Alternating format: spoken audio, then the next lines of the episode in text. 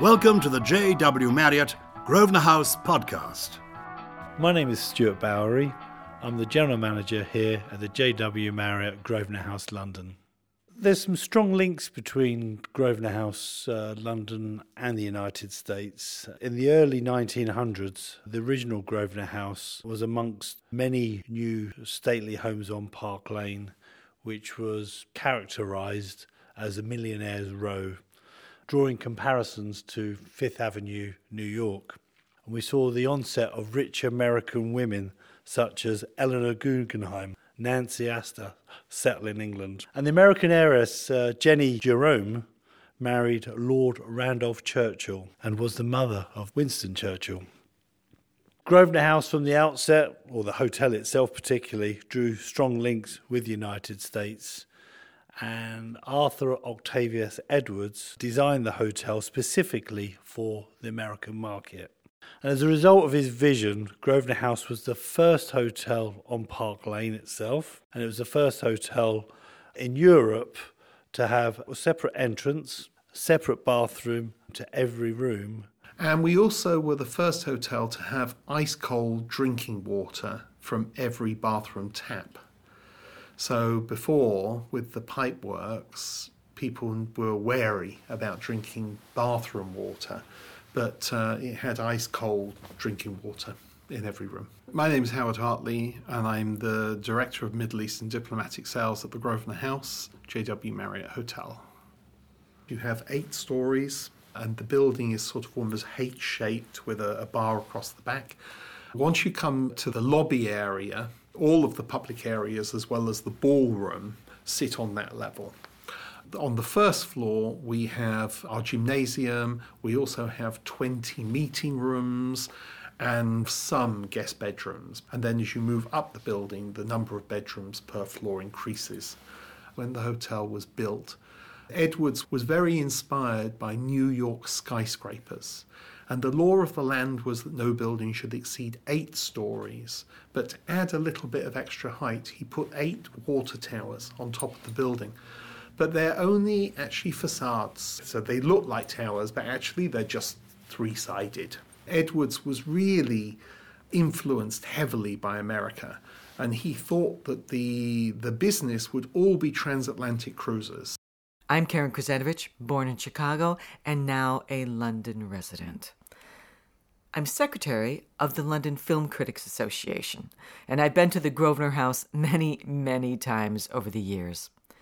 What I like about Grosvenor House is the 1920s charm mixed with sort of a, a grand yet relaxed kind of feel. It looks like an ocean liner. It looks like some incredible, magnificent building. It's got amazing style, amazing presence, and it always feels special. Uh, American methods were also employed in the construction. And as a stimulus to the American trade, a New York office was opened on Fifth Avenue. And the hotel was advertised with prices ranging from a guinea in low season and up to 10 guineas for two double rooms and a lounge. The budget to build the hotel was a circa million pound, ended up being two million pounds, which then seemed a lot, but by today, where the value of this property on Park Lane is worth over £700 million, is pretty much a, a sound investment 90 years on. One of my roles at the hotel is to look after the hotel's archive. In 2003, we were in the process of renovating our first floor, and we came across a room that nobody had been in since the 60s and behind that door were 140 boxes of archived material. And so that's how we ended up with such a wonderful archive of uh, decade material from the 20s all the way through to the 70s, which we've now maintained.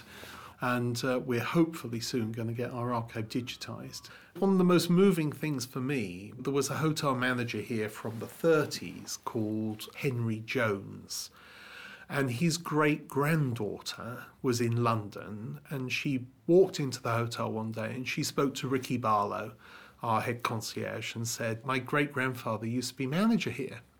So he called me, and I was very delighted to be able to show her a box full of archived material about her great grandfather.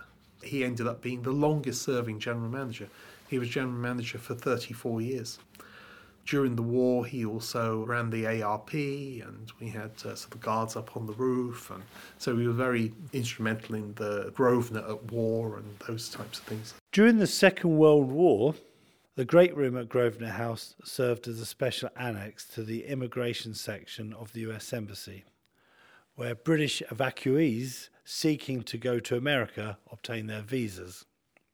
The Great Room also was requisitioned by the War Office in 1943 and it was given to the US as a mess room for the officers in the US forces. And they were serving 14,000 meals a day. They had a clear statement that said, Eat all you take on your plate or explain. We get a lot of people who are clearing their parents' houses when their parents have passed away, and they'll find things and they'll then offer them to us. And we always accept them. We had the coronation souvenir program from 1953 when Queen Elizabeth II rose to the throne.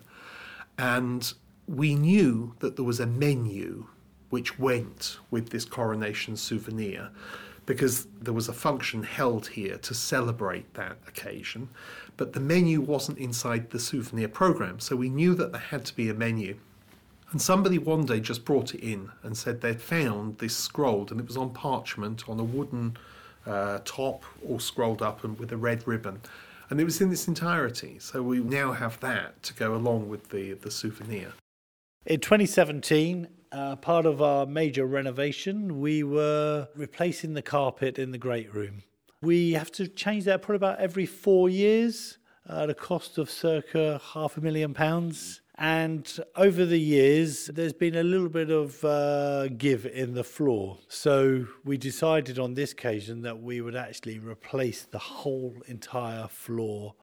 The Great Room has a wooden sprung dance floor. There was a, an elevated area where they would raise a, a podium and the wood started to rot in that area. So we had to replace the entire floor.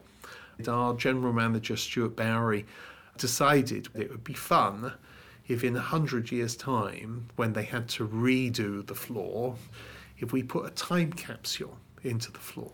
So I had this idea. So we got a, uh, a sealed safe and key, and in that we put various uh, knickknacks. And I thought I'd put the newspaper of the day in, our business plan in, and a management organisation chart, a, a tourist map of London, a Grosvenor dog cuddly toy photos of Barack Obama's visit, some menus, some Christmas cards, which we've now put into a, a wooden case and we've sunk that into the floor. So, in a hundred years' time, when the wood starts to rot, they need to take it up. They'll find this box full of archive material, which I thought was a fantastic idea.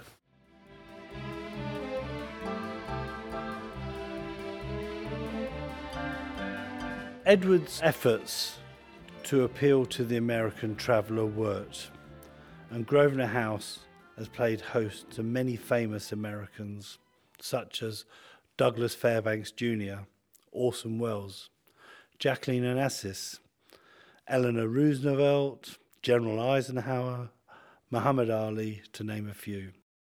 Grosvenor House has a touch of America in it, a touch of home. What I like about it is that it's grand, it's British, it's 1920s chic, but it also has a touch of American relaxation about it.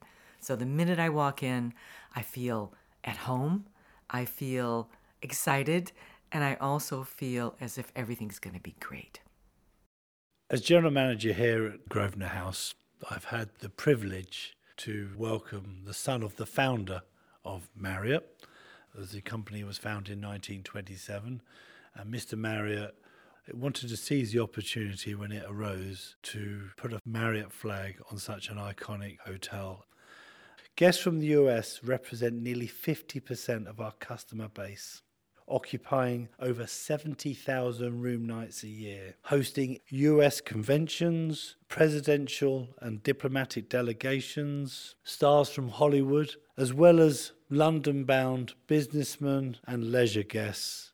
This truly is an iconic destination.